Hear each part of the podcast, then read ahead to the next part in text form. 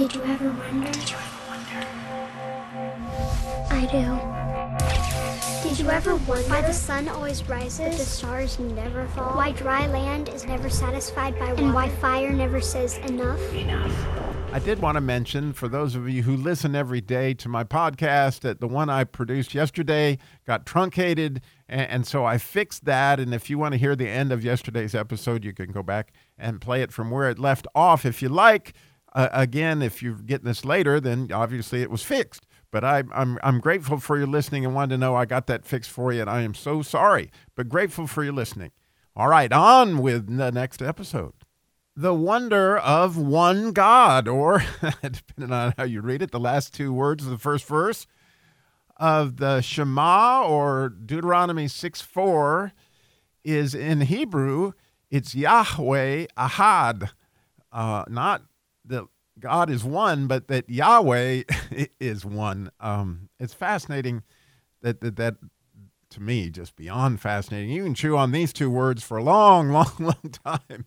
And I have thought about them many, many, many times. But I guess, you know, one way to look at it that I think is just fun and beautiful is, you know, if, if you watch many Christmas movies or love movies on the Hallmark Channel or whatever, that the the people are always talking about, is he the one or is she the one, you know, that that you're going to marry, that's going to be your life partner, all those kind of things, is the one. And so one way that you can look at that, if you want to, these two words, is Yahweh is the one. Or, you know, this infinite idea of presence of that's always here, that's bigger than infinity, however you want to look at that, that's Yahweh. And, and then Ahad, it, it is, he is, you know, the one. And so if you break down those Uh, words and begin to just chew on them. Obviously, we, we talked about Yahweh in, in the in the previous uh, episode, being that that, that was Yahweh, um, the infinite God is our God, but in this case, the infinite God is one. And and I think the Jews teach uh, beautifully on this idea that um, that. He is above and beyond everything because he created everything, right? And so, you know, everything is th- that you see or, or envision or whatever is part of what he envisioned, or it wouldn't be here, right? He says, kind of like, I like the way they teach this. There's a rabbi that teaches on these things. I love to listen to him. And he talked about, well, just think of a character in your mind. Create an imaginary character in your mind. And, and so with that character that you've created in your mind, the question is, would that character even exist if it wasn't for you? But it's in your mind, and so as long as you're thinking about that character, it exists. But at the point in time you stop thinking about that character, it doesn't exist anymore, because outside of you, it doesn't really exist. Well, in the same way, you know, God obviously spoke everything into creation, began the whole thing, and everything is a reflection of, of obviously what he had envisioned at some level. And, and so to some extent, it all does come into play right there. And, and so as we begin to, to take on this idea of the Shema, to hear, to listen, to perceive, to chew on all these ideas, as we talked about at the very beginning, is that the, the uh, Shema, it ends with an ayin, and, and the and the Ahad, in other words, the last word, ends with a dalet. And so they, those two letters are big and huge. If you look in a Torah scroll, which is an ayin and a dalet, which are those two, which means a witness. And so to an extent, we're witnessing how God is really in everything.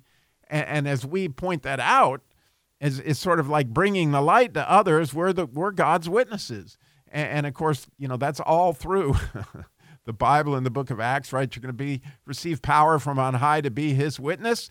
And of course, in Revelation, where it talks about, you know, they overcame by the blood of the Lamb and, and the word of their testimony. You know, again, that, that idea is that we are, you know, bringing that as we listen and we see God in different things, then we begin to see this.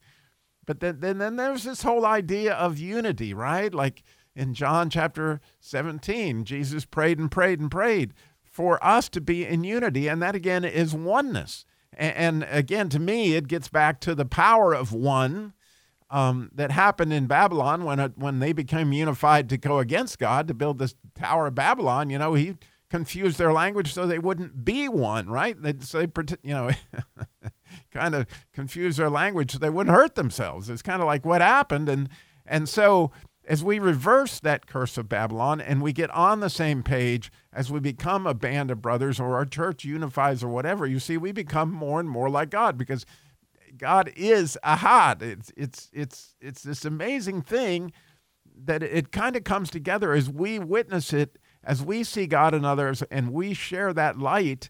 Then, fascinatingly, we relate to each other, and we become more, um, I guess, in bands of brothers together. Especially if we do this in honesty and sincerity, and, and in truth, and most of all in love, which you're going to obviously find in the next verse all over the place. But the idea is, interestingly, that he's going to bring that together in love in a minute, but it begins with just witnessing and and, and giving God the sovereignty of he is the one. He he is, you know, above it all, but he is also, you know, very finite. He he's there with us. And and and so all those things, you know, come together to what does that, you know, what does that look like in your life? Well, tonight for me, um, we have another one of these fires that Wild at Heart puts on, and and and you know, we did this wildfire in Stokesdale last Wednesday, and this Wednesday we've got, I mean, we did it in Asheboro last Wednesday. We're doing it in Stokesdale today. But as those men were gathered around the fire, I noticed, oh, the longing of their hearts was for deep, close friends. Obviously, they want to chase after the heart of God, but they also want a sense of fellowship, a sense of belonging, a, a, a sense of this is This is people that love me, that, that I share life with, and that, that I can go to at two in the morning. You know, do you have that in your life? And and what does that feel like? Well, the, the amazingly beautiful thing for me, as as the more I serve God and, and have a chance to be that witness to him, you know, I have those kind of friends uh, with the group I meet on Tuesday nights, so the Masculine Journey, with the group I meet on Thursday morning, uh, where I do the devotions on Uh, at Somerset with the retirement home. I have that kind of group of friends. I have that kind of group of friends at church and, and all sorts of different places as we witness for God. It's interesting. He puts us in that very longing of our heart that we not only obviously get to love the Lord our God with all our hearts and all our minds, but also we get to love our neighbors in new and fresh ways. But it seems like it results from, first and foremost, like, do we really, do we really Shema? Do we, do we really Here, do we really understand that that that Yahweh is our God, and, and that he is truly, in so many different ways, the one? Thanks for listening. Do you ever wonder? Did you ever